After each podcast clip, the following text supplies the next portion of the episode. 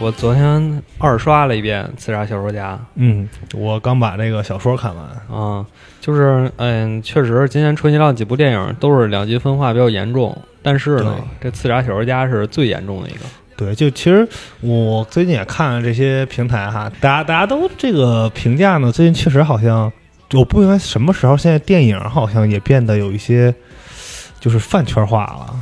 哎，你说这个还真是，你说这个还真是，我就，我我我昨天也是想了这个问题，就是我在想，今年春节档这么几部，就是好像评价都比较极端嘛，有一个原因就是可能跟大家的预期都不太符，嗯，就是比如说《唐探三》，包括大家对前两部的感受，可能是大家希望你这个整个故事讲到最后有一个大的反转，比嗯如第一部那个斯诺、张子枫那个笑，嗯，就是因为最开始大家是对这个东西没有期待，然后结果看到这个特惊喜，觉得哇，原来故事不是演的那样儿，嗯原来是有一个后面更深的故事。嗯，对然后等第二部也是说你救我的时候用的是左手，其实这是你干的。对，就说那个，还有就包包括说那个。嗯，就就你接我的时候，你竟然在想这个，对对对吧啊对对包括对一直他对完美犯罪的这种追求，追求对。等到《唐探三》呢，大家其实带着一种期待来了，就是虽然可能你这个案子真的没多精彩，但我期待的是你的故事、你的剧情最后给我来一个反转，就是哪怕你告诉我啊，你那个人其实是我推下去摔死的，嗯，就其实是我是我是故意这么干对，的。或者用一个合理的理由去有一个所谓的黑化呀等等这些。当然，就是按照角色来讲，刘昊然那个角色肯定是不能，就是有一个比较大的反转的。不是，就不管怎么样吧。就是也不是不可能，因为他前两部一直在追求完美犯罪啊，这次嗯完美犯罪的机会就摆在他眼前，嗯他自己内心就没有挣扎吗？就是你你这些都没有给我演出来，你反而给我讲了一个很很平淡的故事，只不过是因为你在春节档，你最后还强行大团圆了一下，还 heal the world，、哦我不知道哪儿就是 有什么联系，好吧？就是所以我觉得呃，就是恰恰是因为这点，就是因为大家对你的期待嗯，和你演出来的东西不一样。大家看完之后才有缓缓打出几个问号，就这， 然后就开始找你剧情里的 bug 了。啊，对，其实我觉得有一点就是，这种电影可能呃商业片儿你很多都没有办法去找它的逻辑点，呃对对对，有时候它逻辑就是有问题的。但是你看完《唐探》前两部，你可以忍住不去找那个逻辑，因为你的关注点就是在它最后的故事里。嗯，。但是这一部没办法，你最后那个煽情又臭又长，大家就只能去找这个逻辑不合理的点了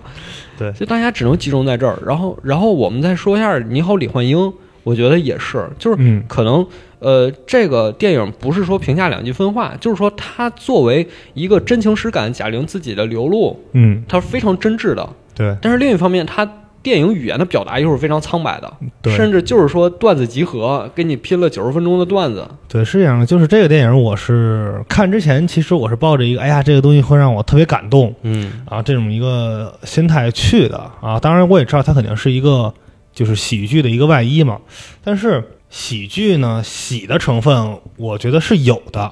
是有一些地方是有这种所谓搞笑的地方，但是问题确实很多。它里边儿很多情节、很多的内容，它是没有没有任何价值的。啊，对没有任何意义。比比如就是陈赫这个角色，对，就陈赫这个角色，他出现的意义是什么呢？就我我一开始我的理解就是，陈赫可能是他亲爸，其实嗯啊，我一直在想，哎呀，是不是呃，其实因为去追求他，反而最后和这个李焕英有什么？感情上的这种交织了，对，然后但是在这个剧我就一直在等等，哎，发现不是，哎，等到后来呢，发现非常苍白的就是这个，他叫这叫谁来着？沈光林，对，啊，要离开的时候就说了一句混不下去了，来深圳找我。嗯然后这个角色就就没了，前面没出现过，后面没出现过，他好像也是穿越过来的一样， 他就像是那个呃《旺达与幻视》里边的那个呃叫什么那个队长啊那个啊，对，，就像他哦，他没有家，他没有他什么都没有，他就突然出现在这个小镇上了，嗯，就给人就给人一种这种感觉，这个这个角色他存在与否有什么关系呢？没有任何关系，就是它是一种喜剧上的角色，呃对他也没有推进剧情，没有这些为剧情服务的点也没有，他其实就是很工具人的这么一个一个形象。对，还有就是他最后的那个煽情的那个点，我要承认，就是在电影院看的时候呢，我确实有为他触动到，嗯但是他的问题，我认为和那个老师好，你看过吗？嗯就所谓他们后边这一段的处理，我觉得是有一定的相关性，他就是强行在那儿几连删，就是就是，我觉得这是贾玲作为一个小品演员，她不可避嗯免的一个劣势，对，就是是因为她包括近几年国内这个喜剧节目上小品的这个发展，嗯，就是 我们可以说是沈腾带了一个坏头儿，就是因为最开始《欢乐喜剧人》第一期的时候，嗯大家相声演员、小品演员还都是按照自己的那种理解去演小品，对，结果你沈腾把自己开心麻花最擅长舞台剧那一套直接搬上舞台哎了，然后就是降维打击，对，结果大家看哇这招好啊，那我也要这么干，结果就强行小品都往舞台剧那个方向靠。对，对，他就必须要给你升华一下子，给你弄一下子，但是他们自己又写不出那种剧本儿，嗯，所以它就导致了前面这种搞笑的段子和后面最后想升华的主题之间是割裂感非常严重的。哎，对那，就是你刚才说这个问题，就是它结尾是使劲儿给你往上推的。对他使劲的推，而且他推的时候呢，他那种表达呢，就是那种贾玲奔跑的、哭泣的那种大特写，嗯就是电影不应该是这样的。嗯电影作为一名一个一门镜头的艺术，它应该讲究它是这样，这些甭管你是用跳切等等这些，但就是一个大特写的一个推进，就感觉有一些的尴尬。对，就就是就是应该就是我之前说那个问题，就是说它作为一个电影来说，如果把它当成一个电影，它应该不算是那么对，嗯那么优秀的电影，但是确实戳动大家的点了，因为它表达的东西是大家能理解。嗯，啊当然不得不说哈，作为一部小成本，这肯定是小成本，因为你能看得出，它很 就是棚拍的啊，非常非常明显，它嗯制作肯定是很很小的，能取得到这种成绩呢，嗯、确实也是没想到，嗯也没想到，但是。但是哈，就是以这几年春节档的这个形式来看，嗯，可以理解对，因为尤其是今年，大家看电影的欲望空前高涨啊，对，而且再加上票价贵，那它的票房一定会上来啊对，我也看到有人在讨论，就是为什么不从观影人次上啊！去做统计？然后大家就说说这毕竟是资本的事儿嘛，肯定要算钱的嘛。啊，而就且是数据肯定要找最有利于自己对，而且尤其是现在，嗯、就是今年可能就是像北京啊这些一线城市，它的回家过年的这个政策有调整，嗯，大量的人不能不能返乡，价格没法下沉。其实你在这儿，相当于你还是被迫的去，如果你想看的话，你只能被迫的去接受一个高票价。就是我不知道其他城市什么样，但是我深圳的朋友说，深圳的票价还是挺正常啊的。深圳票价很正常。对，哦，那北京这是在干嘛呢不？知道啊。但不知北道，京其实差价也挺大的嗯啊，就家那边是一百二、一百三、一百四都有。但是我前两天去看，当然也是春节后了啊，去去看了一个是五十多块钱嗯，一张票，对就还在这个接受范围内。对，就之前那个票价让我感觉好像在看什么比林恩的中场战事一百二十帧啊，。一百二真的感觉。对，然后我们前面聊这两部，其实都是为《刺杀小说家》做铺垫啊，因为这是一个今年春节档我最喜欢的一部电影。不过我也很理解，就是这是刚才也说了，这是口碑最两极分化的一部。对，因为它其实不太符合就是常规来讲咱们对春节档、贺岁档的这个定义。呃，其实也不是，因为首先《刺杀小说家》这个电影在宣传的时候，宣传的打出了一个点，就是特效，就是视觉大片儿。嗯，但是呢，实际上这部电影拍的那个内核的故事，又和这个特就是他们打出的这个宣传口号之间有着差距，就是我最开始说期待感的事儿。你期待着进来看一个爆米花电影，然而实际上给你讲的这个现实故事却是有一点悲情的，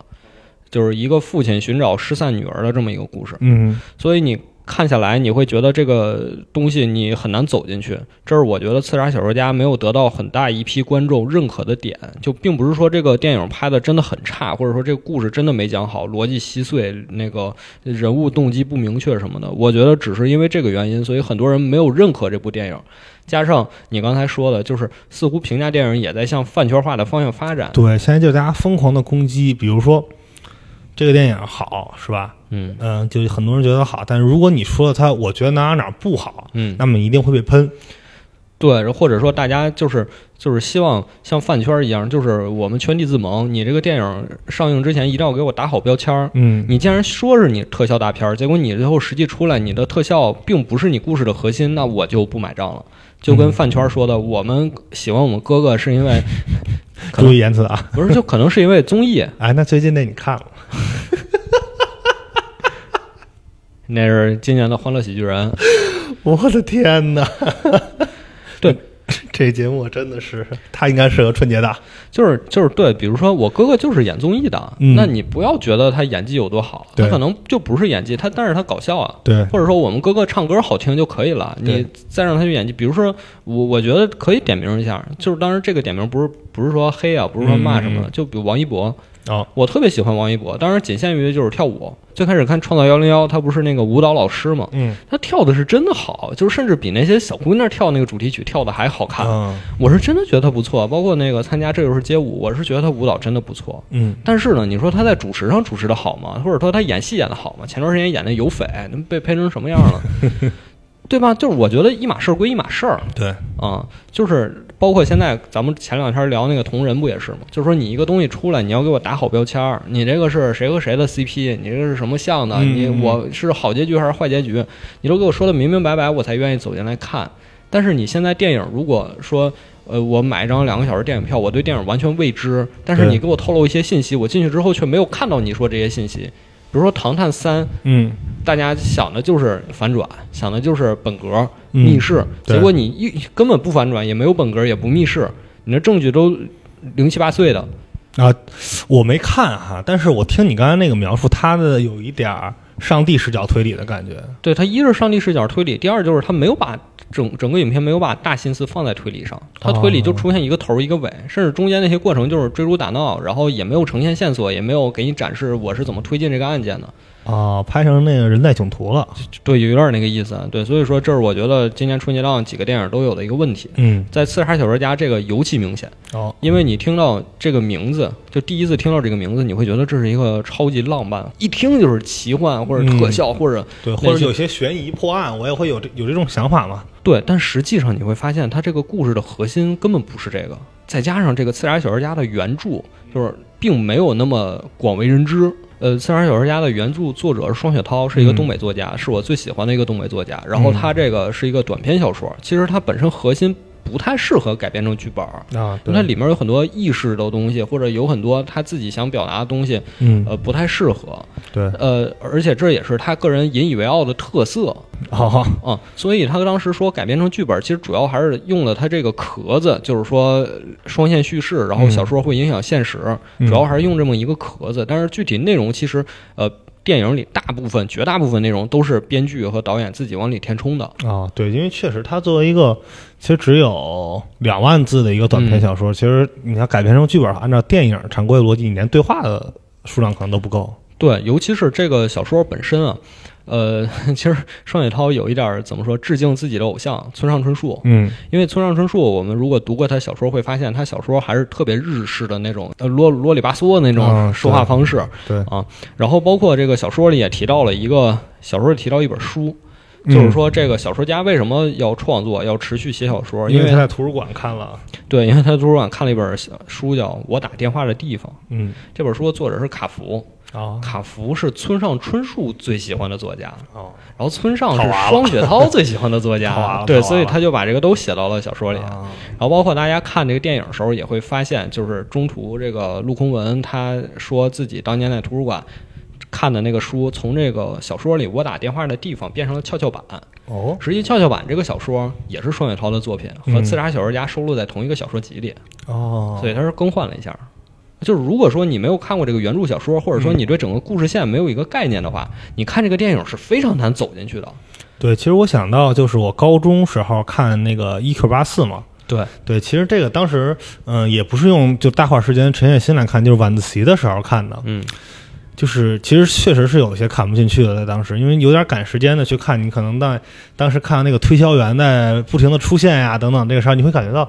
意义何在哦等那等。个还是第一本儿，第二本儿还没出现那个故事的，嗯，嗯，对后边对儿对，他真的太慢了，他的那个节奏。嗯，对，所以我觉得这是《刺杀小说家》一个非常非常大的问题，嗯包括导演在改编这个故事的时候，他其实是保留了双雪涛写作的一些手法的，比如说双雪涛，我就是我们认为他其实他的东西是非常符合海明威的这个冰山理论的，嗯就是他的小说可能只会给你写八分之一。嗯但实际上，掩藏在下面的八分之七，它是需要你去自己挖掘的，或嗯者说你需要你去自己补充的。当然，这个它的八分之七大多数是和东北的历史这种伤痕有关，哦所以说他的小说。并不是在给你写故事，而是在给你写历史，嗯给你在写这个历史对人的影响。所以他的小说经常戛然而止，嗯，就突然就结尾。原因就是他觉得他这个描绘的这些东西已经能够让你从中窥探到当年那个历史背景了，啊，那才是他想描写的，或者说那种氛围才是他想表达的。他这个已经传达到了，所以他觉得小说没有必要再写下去了。嗯嗯，然后《刺杀小说家》也有一点这种感觉，所以说，呃，陆阳他在改编的时候，既想保留这个感觉，又想加入这些动作戏、这些哦特效，所以就显得有些冲突。嗯，因为其实如果不加入这些动作戏啊，不加入这些特效的话，就以原著的视角来说，可能拍出来就是一个非常非常小众的文艺片儿。不就很难拍，就是对就是根本拍不了，甚对至就是 B 站上肯定有很多那种解答解读剧情的视频嘛。嗯呃，有一个我比较喜欢看的 UP 主叫文约小强，嗯然后他是那种讲故事的，就是之前讲过《三体》，讲过刘慈欣的科幻小说，啊，然后这次也讲了一下这个刺杀小说家。嗯结果吧，他那故事讲完了，下面评论全是这啥故事啊，完全没听懂。嗯，就说这个故事，你只能自己看，对，你要别人讲出来，你讲的东西，就这个故事本身，你讲出来，它绝对不是作者想写的东西。嗯，这是双雪涛作品，对因为它已经很明显的特点。很短很精炼。如果你再去跳着去讲的话，它会形成很很多很多的问题。对，而且这个听别人讲和你自己的阅读体验就是完全两码事儿，对，这就导致了这个电影儿很多人根本走不进去这个故事里。嗯那其实今天我们想，就是我想做的一件事儿，就是我希望大家看完这个电影，不管你是喜欢也好，还是不喜欢也好，嗯我希望带大家走进这个电影故事里，就是给大家讲讲《刺杀小说家》这个电影到底讲了什么故事，以及我们该去从一个什么方向去理解这个故事。这是一个文学品鉴课。嗯，也不算是吧， 算是算是吧。对，就主要就是因为我觉得这个电影虽然说我很喜欢，嗯但我心里也知道它绝对达不到九分儿、十分儿那个程度。对，但是你要说它不及格五分儿，我觉得也不不接受。就是其实这个东西其实也是很很冲突的这么一件事儿，就是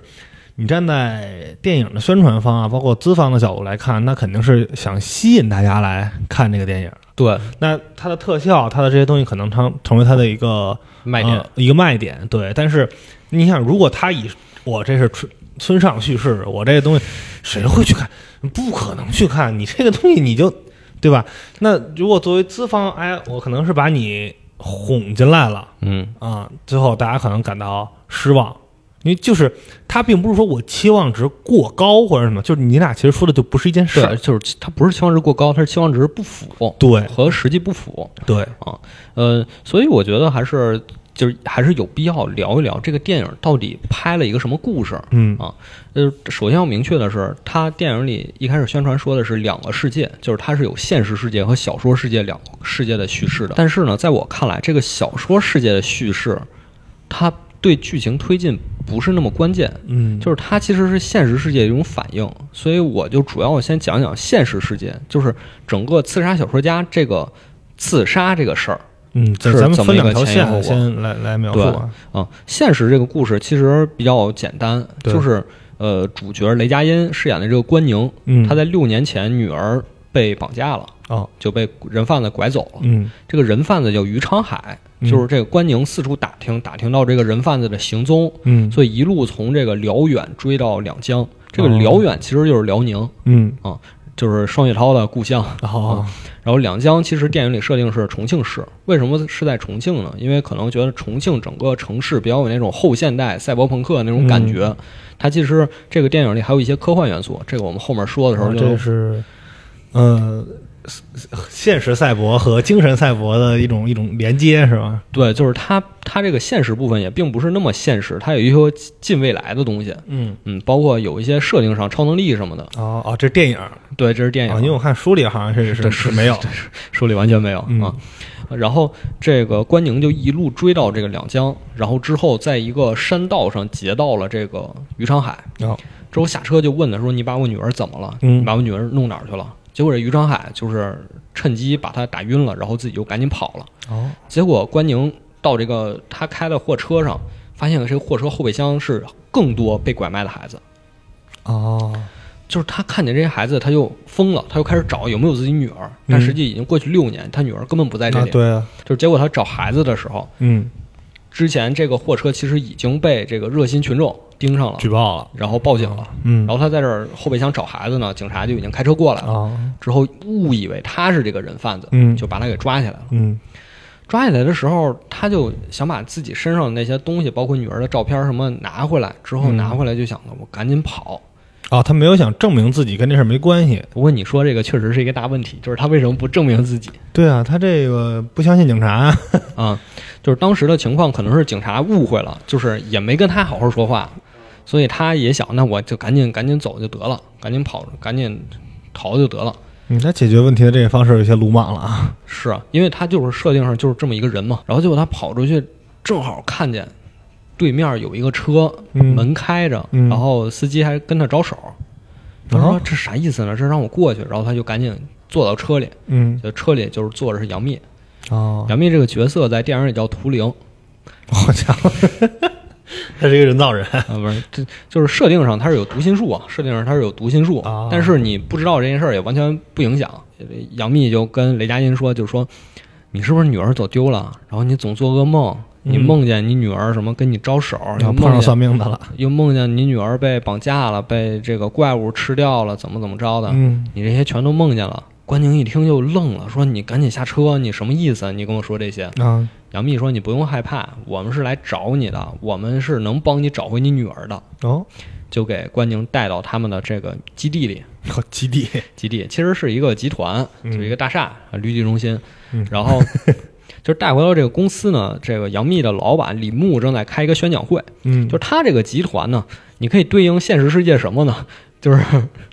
阿里巴巴和腾讯，就是巨型企业对巨型企业或者什么二零七七这种荒坂塔这种，啊，他们开发这个 APP 已经渗透到人的生活中的各方各面，嗯，什么衣食住行什么的，啊，那不就是他们就跟微信、现在支支付宝、支付 宝、微信这差不多。啊，对，然后这个老板在开宣讲会，说我们接下来一步要怎么怎么干，要怎么怎么样的。嗯啊然后这时候杨幂就开始跟雷佳音讲，说我们老板啊是这个集团的头儿，啊，那是但是呢，他最近被一件事儿困扰，就是有一个小说家呢，在网上直播写小说，嗯他每次写到这小说里有个角色赤发鬼，不是刘唐啊，啊，赤发鬼，每次这赤发鬼一受伤，嗯，我们老板就晕倒。 哦，每次他一受伤，我们老板就晕倒，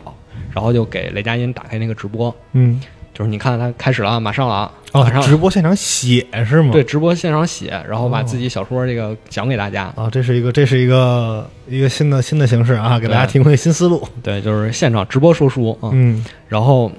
这边写说赤发鬼跑团嘛， 是吧？直播在这无互动跑团儿啊，说赤发鬼感受到了九天的存在，感受到了这个少年空文的存在，嗯，然后结果那边李牧老板就晕倒了，就在哦演讲会上就咣叽就倒了，立即见效。对，杨幂就说：“你看，我们老板就是他想把这个小说家给除掉，他想让他停止写这个小说嗯，啊。但是呢，之前尝试了各种合法手段都不见效，所以呢，哦想让你把这个小说家杀掉。他何德何能能接这个活儿呢？为什么让你接这个活儿？是因为嗯我们通过我们 A P P 这个大数据，嗯我们时刻观察你，嗯，你这些东西都我们都有你的数据，啊我们观察之后发现。”你有一个特异功能，你哦自己可能都不知道。啊，这 A P P 知道对我们通过这数据分析出来了，嗯就是你扔东西扔的特别准，啊，你比如说你这你和这小说家，你就隔着八百里开外扔一个石头就把这个爆头了。啊那他应该打棒球去，比这挣钱啊。我们分析了，就是说你有这个能力，所以嗯你就赶紧用这能力把他打死就行了。我大概已经能预想到这块儿一定是被大家群嘲的一个点啊， 确实确实 就是听起来非常的荒诞，非常的滑稽。对，就是虽然这个故事整个就是荒诞色彩，但是嗯你这儿尤其的对，这就有点儿太牵强了。突兀，尤其突兀。对，哪怕就是这个人可能无意中展现出来了什么，嗯被发现了，感觉也比这样更有说服力一不些。但其实他之前展现过，他之前拦那个人贩子车的时候，也拿那个石头撇的时候，就是精度非常高，哦，包括能画个弧线什么的，他其实是有表达的。但是这个就是观众可能不细心就捕捉不到这点。嗯啊，其实还有个问题就是，他扔石头特别准。那在一个近未来的条件下，他应该也没有枪准吧？ 而且杀伤力应该也没有那么大吧？这咱们国家枪你拿不着，那你你你给这小说家报一个出国团，不是就为什么找他？这个后面其实还有一层原因，嗯然后后面就会说到。好，另一个就是杨幂说，我们这个大数据已经追踪到你女儿丢失可能现在在哪儿，嗯我们已经追踪到你女儿了，我们已经把排除范围缩小到五个孩子了。嗯就这五个孩子里肯定有你女儿，啊你只要干完这活儿，我们就立刻做 DNA 比对，多损！你就能把你孩子领走了。哎呀，你能帮不帮？制造一些麻烦非啊要对，然后在这个原著小说里，其实这个就是你刚才质疑这个动机，其实是全都没有。其实是反过来 的，就是其实是这个雷佳音自己想找孩子，对他才接了一个杀这个小说家的活儿，对就这样就合理了，嗯因为他其实杀这个小说家对他来说就是要钱，有钱他就能找着自己孩子，对，因为他已经离家很多年了，很多年了。对，上一条我看是和他媳妇儿的短信还是九个月以九个月前前嘛，，对，就是他这个媳妇儿也可能也离婚了，嗯然后他也是在中国跑了好多年，对甚至已经自己忘了为什么这个离家出来了。对，但是就可能是反正无法生活了吧？对你看，其实按理来说，他接这个活儿，人家说会给他非常丰厚的报酬，但是他在原著里边也是住在一种小黑旅馆，对对对，就是青年旅社那而种。且啊可能已经习惯这种这种生活了，也 是。对，但是电影里是这么一个设定，嗯然后之后有一个很有意思的对话，就雷佳音说：“什么玩意儿？你这讲笑话呢啊，？”杨幂说：“我知道你不信。”嗯 雷佳音就说：“你信啊？”杨幂说：“我老板信就行了。啊，”就说杨幂其实她也不信的，嗯但是他说只要我老板相信，那你就干去吧，啊你，就去干吧。之后雷佳音呢就来到这个重庆，嗯就准备开始动手。就是这个小说家，他是一个也没有女朋友，也没有别的这个经济来源，每天就在家啃老。他爸嗯哦还去世了，他只能依靠他妈的，可能是这退休金什么的嗯生活。嗯然后每天也是就是在操场上跟那个小学生踢足踢球，球啊是吧？就类似这种。然后雷佳音在旁边看，还骂一句“傻 这是电影里的小细节是吧？对，然后就这么一个小说家，特颓废，然后就每天都去图书馆找资料什么的，然后写小说，嗯，那他直播的时候看的人多吗？估计也没人看。而且你注意，他那个直播时候，就上面飘过弹幕，嗯，弹幕都写什么逻辑感人，啊就这，哎呀，这是 打偏打破第四面墙了是 吧？其实当时观众心里也是， 就这个电影，这个电影好多地方都是他自己吐槽自己，啊你知道吗？就是他写的确实是一个很烂的小说，包括那个小说世界里的第一幕也是，就一帮人追杀那个主角，追杀啥呀？然后主角还在那儿吹号，也不知道他召唤谁 呢。然后结果他姐姐突然就出来，然后啪把他推下推下悬崖，他又从悬崖下爬上来啊，了。对，就都是这种特恶俗的、特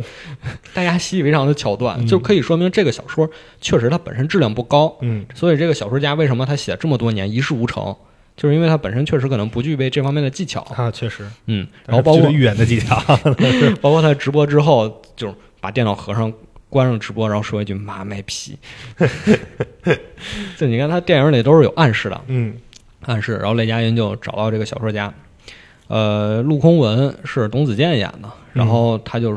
也发现了，嗯啊，就是这个反跟踪没有， 嗯就是这个做好是吧就是这跟踪没有做好，啊嗯就被发现了，然后就问雷佳音说：“你来干嘛呀？找我？你从中午就开始跟着我了。嗯”雷佳音就说：“啊，我是你粉丝，我是你粉丝。”然后，哎，我这高兴，我写这么多年，终于有粉丝了，啊粉丝了活的粉丝。然后俩人就开始聊，说你喜欢哪段剧情，怎么怎么着，怎么怎么着，然后开始聊上，就聊太热闹了，就忘了动手了。哦就这时候，旁边突突然窜出一辆车来，嗯两个人赶紧躲开，结果发现这辆车上印的是就是他们的公司那个标志，啊就说这公司就要提醒你，赶紧动手，别在这儿套近乎了，我在这我都看着你我我我都监视着你呢。结果他们两个躲这个车的时候，雷佳音那个日记本就不小心掉出去了。哦那日记本是他记录自己噩梦的地方，就是因为他找女儿嘛，他每次梦见女儿，他就把自己做这个噩梦记到这个本上。嗯结果这本掉出来就被这个董子健捡到了。然后捡到之后，他就如获至宝，因为发现他这些噩梦里能给他小说提供灵感。 比如说，比如说他做梦梦见自己女儿，他女儿叫小橘子，嗯，啊，被这个一堆触手给缠住，哎呦，然后结果你就发现限在制级了啊，没没有 限制，结果你就发现在影片最后一场大战里，小橘子也是被这些同样的触手缠走的。嗯就其实这些情就是嗯那个想法来源都是他这个小本本上记的梦，啊包括他记得这个公司嗯公司派他来的嘛，嗯所以你看在小说里那个武士们打的那个旗帜上画的那个标志啊，公司跟那个的神标灯的那个公司的标志都接近哦，啊。然后包括他自己用那个手机 APP 也是公司那个 APP，就是嗯都是能对应上的。哦，所以说他这个小本本上的梦给这个董子健提供了很多灵感。嗯雷佳音虽然和这个小说家聊得相谈甚欢，嗯但是呢，任务还是要完成。啊就是对相比之下，他更想见他女儿，嗯，那肯定，所以他就有一天他就突然袭击，嗯，就是离得特远，就开始拿石头打， 啪啪啪，一个一个巨准，听起来就特别的滑稽。倍儿准。然后他以为打死了，但实际嗯走近一看，还剩一口气儿没死，啊，怎么办呢？刚想补刀，嗯他听见一个歌声，就是从周边传来一个歌声。嗯这个歌是什么歌呢？这是他在女儿没走丢之前，他跟女儿小时候玩儿时候唱的歌。哦就这歌其实只有他跟他女儿知道，啊，就自己信口编的，也不是那种民间的歌。对，随口编的。呃，好多人说这歌听完了不知道什么调儿，就不知道你唱什么。这确实我觉得是导演的一个，也不能说疏忽，嗯，就是他这歌其实改编自这个阿拉蕾的主题曲，哦，但是为什么选阿拉蕾？是因为在原著小说里提到了啊对阿拉对蕾，嗯嗯，另一个就是阿拉蕾，这个确实也是当年就是他那个年代嗯，的一个时代记忆，就不管是原作者双雪涛还是陆阳，都是他们的一个记忆。这也都不是我这个时代，对，所以要是我我可能当当当当当，对啊，包括他如果改的是《龙珠》的这歌，啊可能对就是大家一耳朵就能听出来，就知道你要表辨达识什度么。不够高。对，就可能是这个问题。但为了就还是前面说，为了保证和这个原著的嗯风格或者看它接近，所以对还是选了阿拉蕾。但是就出现了一个这个小问题，但这就不关键。嗯就是雷佳音就听见这歌了，说这是我跟我女儿约定的唱的歌，啊，怎么还有别人会唱呢？然后就赶紧顺着这声音去找，嗯就发现有个小男孩儿，也是一个乞丐，就哦算是穿破破烂烂的那种，就赶紧问他你在哪儿听这歌？那是因为他特别激动，所以那个语气就很差。然后这小男孩儿就吓跑了，他追着小男孩儿跑，就找又碰见了这个人贩子，那他俩挺有缘分的。就又碰见人贩子，那怎么办呢？打一架，嗯把人贩子打得死去活来的。这人贩子就吐露实情了，就说：“大哥，你真别找你女儿了，嗯，那是我第一次拐卖孩子，没什么就是经验没没什么经验，然后下手重了点儿，他最后在后面后备箱里又吵又闹了，我又给他灌了点药，结果灌多了，嗯可能醒不来了，哦我就给他扔到路边儿了，嗯就意思就是说你孩子可能死了。雷佳音就当时就崩溃了，就说哦，原来我孩子快已经死了，嗯然后之后就心灰意冷，然后另一边儿呢，这小说家也没杀成，那对就还又有来口气儿吗？又来找他了，找他之后呢，两个人就开始吐露真情。嗯嗯，董子健就说：“我这个写小说写了这么多年，然后现在也没写出来，嗯，是看得出。嗯，然后我写了六年还在写，一直在写，因为我觉得我只有写小说，我才证明能自己存在。嗯”雷佳音就 生气了，因为他因为他找孩子也找了六年，啊，他说：“你写六年都没写出来，那你别写了。你是这块料吗？”但其实他想说的是自己，啊，他说我找孩子找了六年都没找着，这孩子肯定已经找不着了。我觉得他在刚刚知道自己女儿可能已经被人贩子就不小心杀死了嗯之后，他在试探性的问小说家，就是如果你真能改变现实，那你你嗯能不能能帮我？在小说里把我女儿写活？嗯然后董子健也说，我不知道，我不知道能不能改变现实，但我相信一件事儿，嗯就是小说里的人和事儿都是活的，他们都活在另一个世界里。而且你昨天那个日记不是日记本掉了吗？啊给了我对提供灵感，我也把你写进去了。天哪！然后雷佳音一听就来劲了，就说：“嗯哦，你给我也写进去了。”而且他偶然得知那个小说里也有一个女孩叫小橘子，嗯就说这小说里还有一个小橘子，那太巧了。那这样吧，你一定要把这个小说写完，就是哪怕在现实世界中我女儿可能死了，嗯但是我们一定要在小说这个世界里嗯团聚。啊所以他就开始转而帮董子健写小说了。哦就是他想的是，我们一定要在小说世界里过得幸幸福福的，过得圆满。他这也追求也偏了。对，因为他其实没偏啊，他的内心就是我要找到你女儿，但是我现在觉得我女儿可能已经死了，但嗯怎么办呢？那我唯一能拯救她的办法就是我们在另一个世界 这还是《旺达与幻视》啊，这挺像啊。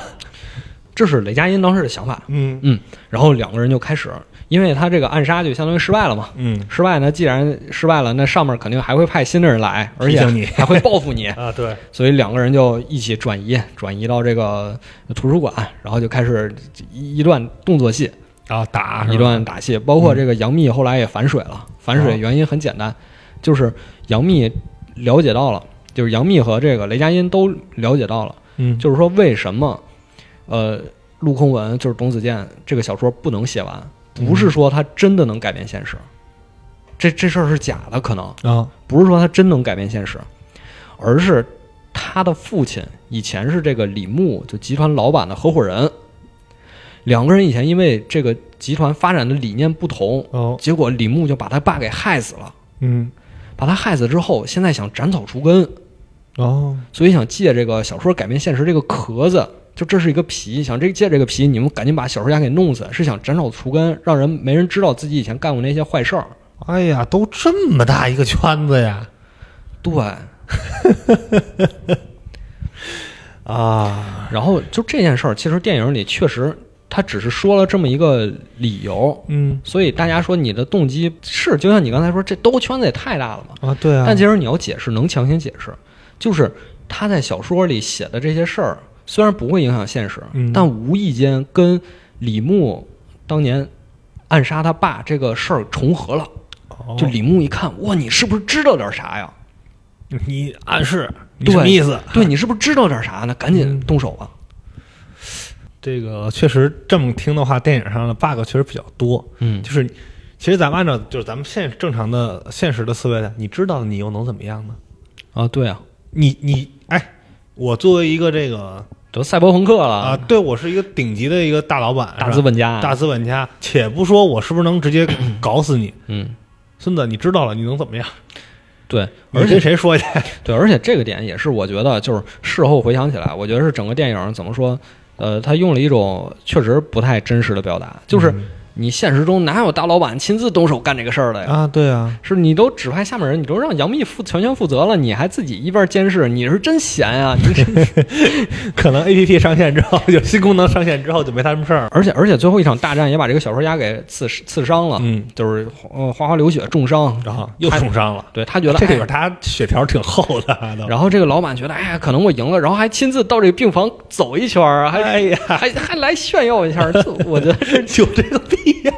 吗？啊，这确确实，这我觉得这是这个电影没没有办法，他他必须让这个角色出来一下，哎呀，没有办法天哪哎啊，，还要炫耀一下这确实不太现实啊。然后他出来炫耀一下，就说，哎，你看啊，就是说你们要保护这个小说家，结果你看现在不是还是被我弄死了吗？啊！是那这这这有什么可厉害？你降维打击有什么可厉害啊的是啊这件事然后他就解释了为什么当初哦让你雷佳音去弄这个事儿啊？因为我们知道你女儿也叫小橘子啊啊，然后她这个小说里也有个小橘子，啊嗯所以呢，我们可以嫁祸给你，就说你怀疑是她绑架了你女儿，所以你要弄她。哦他说：“这样我就把自己摘干净了，就跟我们公司就一毛一毛钱关系都没有了。嗯，”所以他是这么想的啊，老板就是老板啊！啊，虽然听着也挺那啥的 啊，是吧？啊，然后这时候雷佳音就生气了，他生气不是说呃，就是骗我啊对，不是说你骗我这些事儿，而是说你把小说家伤害了，你耽误我我跟我女儿在小说世界团聚了。哦，他信了，他信了，他哦信了。他说：“你耽误我们在小说世界团聚了，不行，嗯我要替小说家把这个故事写完。啊，之后，他又重新开始替小说家续写这个故事，嗯，然后咱们就可以切换到这个小说剧情。这小说剧情其实倍儿简单，对，就这个小说世界最牛逼的人叫赤发鬼，其实就是李牧，嗯就是这集团老板。赤发鬼掌控这个京城，嗯然后他就之之前有一个好兄弟，嗯然后他这个好兄弟就劝他，就是说你别这么干啊，你别把京城划片儿卖给其他房地产商。啊，啊，你也别让这个人民过了苦日子，你得嗯对大家好点儿、对就赤发鬼觉得不行，我自我的京城我说了算，他就嗯把这个好兄弟给杀死了。好，然后杀死也不行，就是斩草除根嘛，就是说把他的一对儿这个儿女，嗯你要追杀他们。追着追着，把这个姐姐杀死了。杀死之后，这弟弟就不想东躲西藏了，就说我都躲了这么多年了，不行，我要回头去找这个赤发鬼报仇。哦，然后小说就是这么一故事，就是他就开始回去找赤发鬼怎么报仇，嗯然后包括中途在这个城里发现了一个小女孩，就叫小橘子，对，然后两个人一路来到赤发鬼的宫殿，嗯结果发现赤发鬼是一个佛像，就是长得像大佛那种，嗯然后青面獠牙那种四四个手臂，嗯然后身上那些装饰，啊，特别厉害，对，发现是这么一个角色，然后就开始了一场大战。结果这个雷佳音续写小说的时候，正好这个到这个大战的中间阶段，嗯这个小橘子被这个赤发鬼胸口出来这些触手给捆到自己体内了，嗯哦，然后他开始续写。他说：“你看，我给你写个来劲的，来上爽文了给你写个来劲的啊，就是故事画风突变，啊，然后就咵一阵迷雾，里面出来一个穿红衣服的武士，嗯然后拿着一个冒蓝火的加特林，在这儿突突突突突，开始机关枪啊， 呃开始胡来 了是就吧？开始胡来了。然后那些台词儿什么代表月亮消灭你，哎哎什么哇，开了金手指了，对，就是这段我是怎么理解呢？就是好多人看到这儿啊，就 看不下去了，就是他妈有点什么尬玩意儿？是吧？但实际上，这段是这个父亲在写小说，不要忘了这件事儿。就是他是一个没有接受过任何文学训练的人，嗯，对，他想的就是我怎么能把我的感情写出来，我就怎么来。对，就这个加特林啊，这是我觉得他觉得最牛逼的武器了。气对，而且他宣泄嘛，是一个嗯对他觉得我只有用这个才能救我女儿，然后包括什么代表月亮消灭你，包括他们之前唱那歌，那都是他跟他女儿之前生活过一起看动画片儿时候那些记忆。对，他说把这些东西写进去了，我只有用这些，我才能把我女儿救出来。嗯然后就这么一一通乱打，最后三个人终于战胜了这个赤发鬼，把他小橘子从赤发鬼体内救了出来好。然后父女在小说里团聚了。转过头来切回来，转过头来切到现实世界，然后雷佳音也发现自己丢失的女儿出现在了这个医院的下方。啊，就结束了，对，为什么他能看到这个丢失女儿呢？就是前面呃也有铺垫，就是他听见那个小小男孩唱歌了嘛。嗯，然后发现自己女儿和那小男孩站在一起，就是说明啊他女儿当时被人贩子绑架呀、下药，其实没死，是被救下来了。嗯然后两个人在一起相依为命这么多年，然后他也终于找到女儿了。啊，这也是一个大团圆，对其实，那啊，那他这如果其实按照就是他就是两个世界的这种联系的话，那现实世界李牧应该也就死了，对，但实际上他给了一个镜头，就是这个小说写完，然后切到李牧，李牧其实没死。哦，所以，所以我，所以啊，我们就开始进入到这个阅读理解部分了啊。阅读理解部分，就是大家都很关心的一个问题，就是他这个电影拍得这么乱，嗯，这个小说到底能不能改变现实？对，如果你认同小说能改变现实，那我写完赤发鬼死了，李牧就应该死，对吧？对如果我认同小说改变不了现实，你又解释不了那些事儿，对，所以到底能不能改变呢？我的理解是，小说就是小说，跟现实就一点关系都没有。这巧合，对我我的理解就是全都是巧合，因为你只有这样，你才能解释圆满整个故事。嗯就是它就是都是巧合。李牧之所以想杀这个小说家，不是因为他能改变他他写小说能伤到自己健康，嗯而是因为他发现这个小说家可能知道以前那些事儿，对知道他爸怎么死的了，嗯他想通过这种方式来把这个小说家给杀掉。嗯，他只是借这么一个说法啊，他其实晕倒可能也是装的，啊、有可能，或者说他身体本来就有病，或者说嗯他这个心病引引发的一些东西。嗯对，然后包括这个剧里的人也一直在强调这个事儿，就是杨幂那个角色也说了嘛，就是说我反正不信，我老板信，我不信，我是不信这事儿的。啊啊，他作为一个有读心术的人，他不嗯信，对，其实这也算是一个解释，就是如果他的老板是真的信的话，嗯他作为一个有读心术的，他能看他老板是不是真的信。对，就是他老板只是表面信，嗯，但实际是不信的。嗯然后杨幂这个角色也是不信的，包括最后她也阻止李牧去抢那个雷佳音电脑，嗯，就说你别抢他电脑，啊我没倒要用我倒要看看他是不是真能买你鞋 子啊，实实际实际没鞋子嘛，对吧？嗯所以我觉得整个就是这小说世界其实是影响不了现实的。嗯而且我觉得这件事儿还有一个更重要的原因是，其实小说世界里的东西反而都是由现实世界创造出来的。对，嗯你只有把你那个梦记在小本本上，你才能写出你这些梦在小说里那些表现，嗯而不是小说影响现实，其实是现实影响小小说，对，就对吧？就是它一直都是这互相映，其实是互相映射吧。对互对互相映射，啊对，嗯就是我把现实世界里的东西去投影到梦里，但是呢，我有，因为咱们你看，从很早以前其实到现在都有包对于所谓梦的解读，嗯对，就是梦又是怎样去对现实产生影响。嗯对，但是这个东西其实它到底产没产生影响，或者怎么影响，以及就是咱们可能对于自己内心中某一种一些执念，比如说啊，考试的时候是吧？我上回考得好，是因为我这道题学不会，我扔了一橡皮，我我我我蒙对了啊，所以这次我不会，我还要扔这橡皮，就是会有这些，就是啊类似于你一种对宗教仪式性的你一你说种行为，迷信也好，或者什么，他们可能是相关，嗯，但是不是因果关系。对，就是可能你现实世界他晕倒了，然后你小说也写到这儿了，它对确实同时发生了，但不是因为这个导 对致了你那对个对对对就对我觉得可能是有一种这个点在那儿了。对，然后这我觉得这样也能解释一点，就是为什么好多人说那个，既然你打出的这个口号是两个世界嘛，嗯。那每个世界都能互相找到对应。当然，我们刚才故事讲完，你也能听出来，他这个其实是在批判这个资本，嗯对资本的批判，这也很明显了。对对就是你大集团怎么怎么着，为非作歹什么的。啊，呃，然后有人就说，那你现实世界中角色，那是不是在小说里都应该有对应啊？嗯说你杨幂这角色怎么就没对应呢？你如果真的是认为两个世界就是能互相影响，就是小说影响现实的话，那你确实找不着对应。对，你只有觉得这个小说就是小说家自己创造了，对现实没有影响，你才能解释清楚这些事儿。就是为什么杨幂没在小说里，因为小说家不认识杨幂，杨幂是一直在背后监听的那个人，小说家没见过她，小说家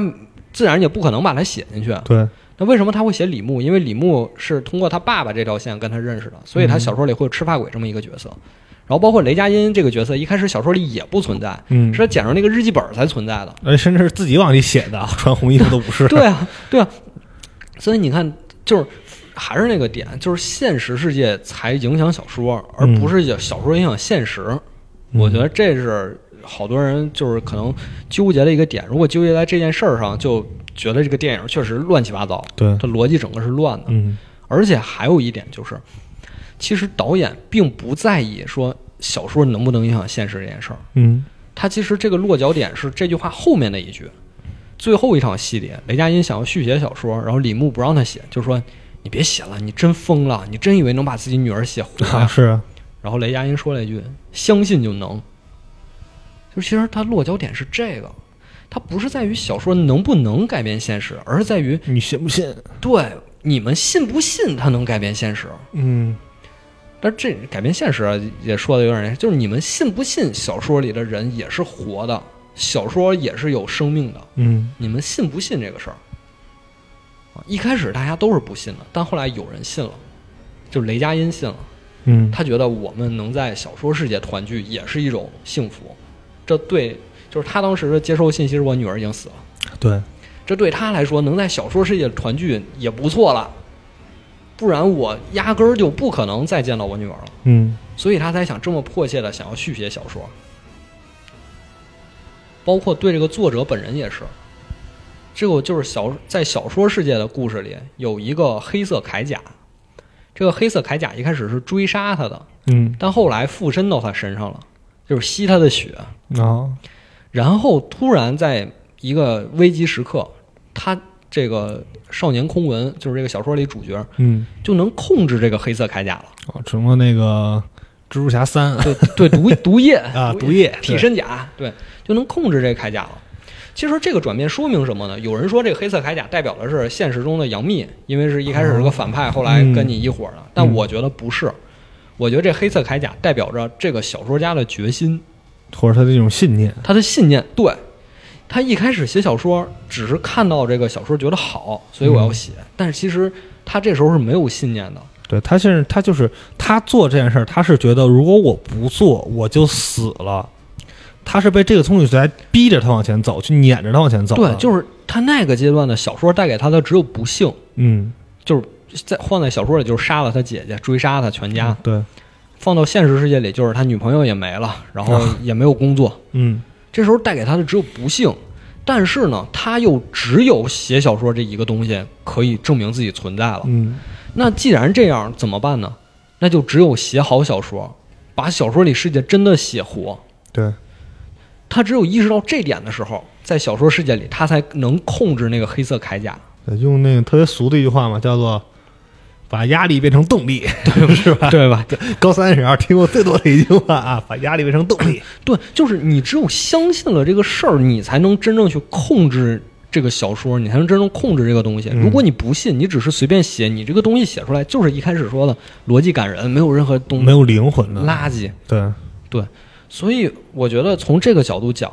电影真的是想告诉我们，你们相不相信这个事儿，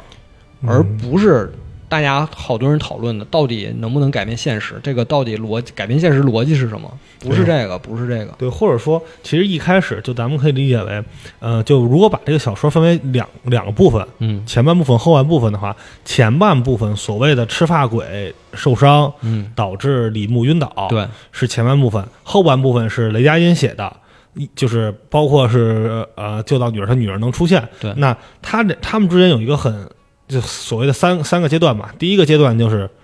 我为了写而写，对我就是随便写点，对，随便写瞎写写，啊写瞎的也很烂。对嗯，第二个阶段就是我得到了一些灵感，对我从他的梦去得。第三个阶段就是我雷佳音接过来，我把我的所有的想法全都倾注对进我去。把我所有信念都写进去。对，其实最后最后，你会发现，其实他最后相当于就是一个虚幻的一个所谓梦想照进的这个现实。对，它其实是一个很励志的故事，哎，对对它其实很励志的故对事，，这故事告诉我们的不是说，嗯真的不是宣传是那种也特效哎也什不么，报仇， 也不是复仇的故 事。他告诉我们就是，你只有相信了你所相信的那个东西，对你只有有这个信念，对，你才能做成，不管是你找女儿还是，呃，写小说这件事儿。对，所以我们说最后那个场景，就是在现实世界中，雷佳音找到他女儿了。嗯，最后那个场景，有人说，这个到底是是不是因为他在小说里写了他见到他女儿，所以他在现实世界中才能见到他女儿？嗯，就是还是小说影响现实？其实不是，他可能只是在那一刻，他的嗯、呃咱们说的呢，那什么意思？就是我记得很早以前有一个书，就是讲的所谓宇宙之间有联系，就你你强调主观主观意识，嚯，你你你应该也知道这个东西，就是你想，你每天想你要把什么什么事儿做好，你的意识只要足够强，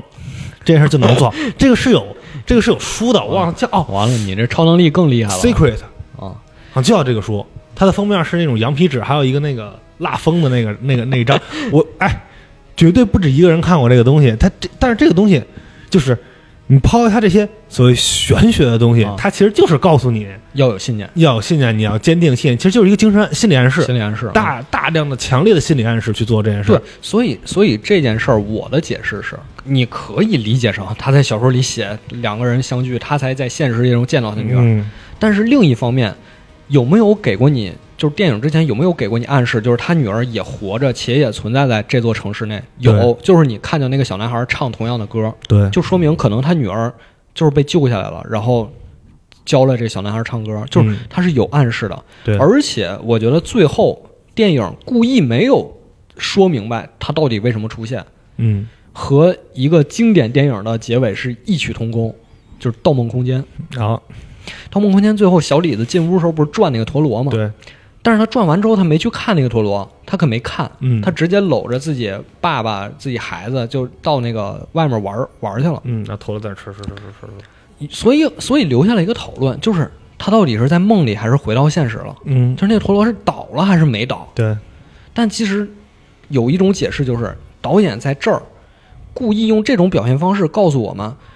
不管陀螺是倒还是没倒，他都不在意了。嗯，他都不去看了。对以前他进到梦里可是要看那陀螺倒不倒对来我要确验定，证一下，但是他这时候他不在意了，他只在意我已经见到我的家人了，我已经放下所有负担和他们团聚了。嗯，我觉得这也是《刺杀小说家》最后那个镜头想表达，就是不管你是小说影响现实，还是我这么多年找我女儿，终于在这个城市里找到了，嗯，都无所谓。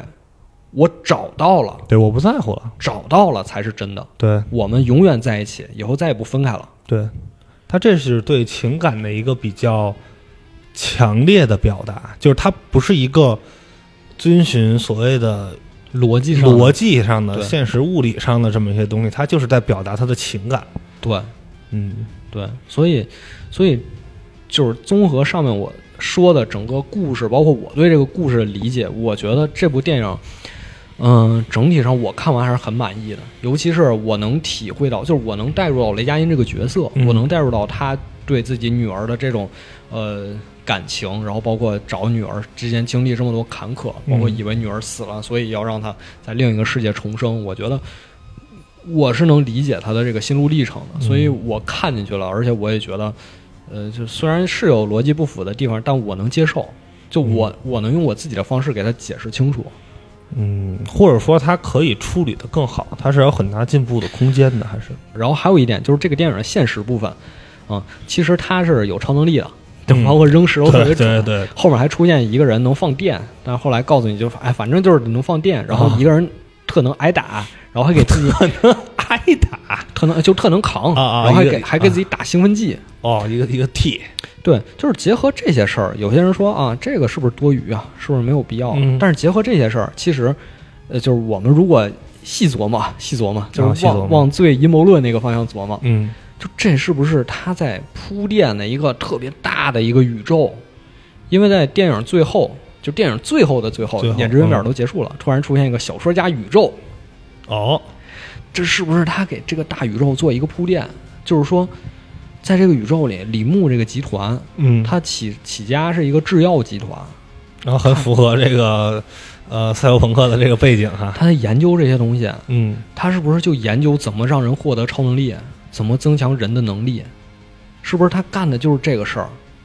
然后他一直宣讲会一直说，我们需要更多时间，我们要时间，是不是就是在研究这个？然后嗯拐卖孩子的这个人于长海，嗯为什么后来交到了这个集团手里？啊，被这个被这个集服务的集团可能是不是你拐卖孩子就是为了集团而拐卖的？哦你拐卖这些孩子都送过去做这个实验对象了，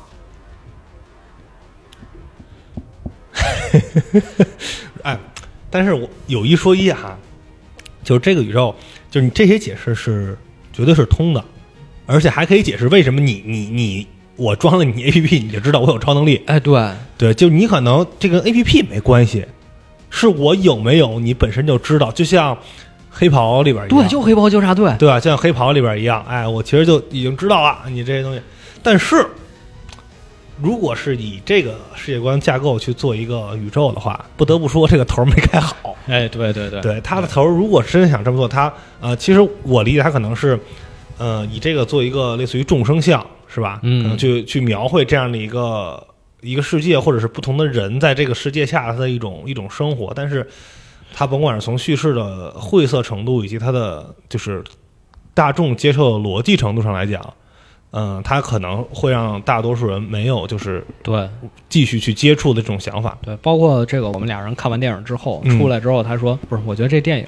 嗯，不管是奇幻世界还是现实世界，嗯 都特别不真实。因为现实世界它又有科幻，那扔石头啊，啊，对，就超 这超能力技这能个有什么用？ 然后那个奇幻世界吧，那小说写的剧情又怎么说波折性又不那么强，因为毕竟核心是放在现实世界嘛哦。对，所以他说感觉两个都不真实，就代入不进去。嗯，嗯，确实是这样，确实感觉是这样，就是它两边其实都要兼顾，但是都没有把哪个兼顾的很好，很对立得住，对它没有一个特别立得住的点。对，所以就是我们也聊了他的，其其实一开始说的就是问题嘛，然后对后来就是我对这个电影理解嘛，我觉得呃整体而言我还是喜推荐大家看一看的，因为就特效来说， 我觉得还是值得一 看，还可以，还可以，就肯定真的真的不是大家骂的那种差片儿，真的不是。这样，或者是这样，看之前啊可以先把这个原著看一下，因为很真的很短，嗯，两万字左右。其实你看得快的话，我估计半个小时，半个小时，对，对，就看完了。而且你看完原著，你了解这个剧情，你也知道后面发生什么，你代入进去可能啊。而且还有一点最重要的，嗯最重要的、就是刚才说它两极分化严重，对，那刚才说差评那波，好评那波到底是谁给的呢？就是很多原著粉都给了好评，哦，为什么？不是说它改编的好，就是、嗯就是之前比如说《哈利波特》，大家都说啊这一部拍的好，因为贴合原著，对，这个可不是，是因为你但凡看过原著，你就知道这个原著改编成电影的难度可太高了。对，是这样的。 它能改成这样已经烧高香了。算是嗯、怎么说呢？就是在电影改不是什么电影，在小说改编的算及格，嗯，但是在以一个电影的角度来看，还有很大的进步空间。对，确实是，包括好多叙事节奏啊，包括镜头啊，其对这个转场什么，确实是有问题。比如他最后派进来那两个暗杀，就是后后下一波派进来暗杀小说家的人，嗯，有一个明明已经被打倒了，结果镜头一切他又站起来了，就是就是他就他有一些逻逻辑上的混乱。赛博很赛博，他能，他是一个艾克，时间刺客，他可以，他可以，他可以倒时间，他可以倒时间啊。对，赛博什么叫赛博？赛博就完事儿，好吧，赛博就完事儿。原但来是哎原来自杀小说家是个赛博朋克啊，的，是一个赛博朋克的一个一个电影，它能这倒时间什么。但是，哎，说到双雪涛，他是不是今年还有一个作品要上电影啊？平原上的摩西。啊，这个听起来就特别的宗教哈，因为摩西应该是出埃及记，嗯，分开红海，但其实这不是一个宗教，这好不是一个跟，但不能说跟宗教毫无关系，就是它是一个算是悬疑片儿。我觉得嗯如果拍成电影，应该是一个悬疑片儿。别把话放得太 早。啊，它其实还有两个已经就是说要有影视化改编的计划的哦，小说，嗯一个叫《光明堂》，嗯，这个听就光明堂是个教堂，嗯这听着就更宗教了，对，因为这故事确实也跟基督教有关。哦，因为这个，我们还是得说一句，就是现在我们国家这个地下教会什么的，地下教会这能说吗？地下教会什么还是挺多的，啊，嗯，然后他讲的就是大家信这个教会的事儿，嗯，然后还有一部叫《北方化为乌有》，我怎么觉得奔着丹布朗就去了？ 《北方化为乌有》这部其实讲的也是一个小说家的故事，嗯就是说这个小说家目睹了小时候目睹了一起谋杀案，哦，他把这谋杀案就给写成小说了，嗯，结果后来没想到有另一个人也写了同样的小说，这是那凶手。然后对他就琢磨，就说这个人可能是那谋杀案里的谁嗯，啊，就反正是这么一个故事。哦，那还有点意思。那你这你先告诉他抄袭， 先道歉。他一道歉你就知道是谁了。哎，对，就是那个原著小说里也说了，就说这真不是抄袭，你们俩文风什么完全不一样，但对是就是故事一样。那也可以告他，没关系，啊 没关系，借鉴 借鉴也算吧。啊啊，行了，然后今天我们大概就聊这么多吧，也挺长时间了，嗯就是对，最后票价降下来，大家可以看一看我估计等，其实再等等啊，感觉可能 B 站什么的也该上。啊，差不多，因为这个毕竟国产电影加上这个也是很多人期待嘛。对对，嗯其实发现好像，嗯、b 站最近这些新电影上的还都挺快的，好像。对对对，现在好像就是走，感觉有点走华纳那个路子是吧？电影跟碟一块儿上， 这是电影下了之后，那个数字版立刻就上。啊，行了，然后今天就到这儿吧，也谢谢行大家，我们下周再见。其实今天可能在这周可能再录一期，所 以可能可能有加更，没事儿没事儿，拜拜。拜拜。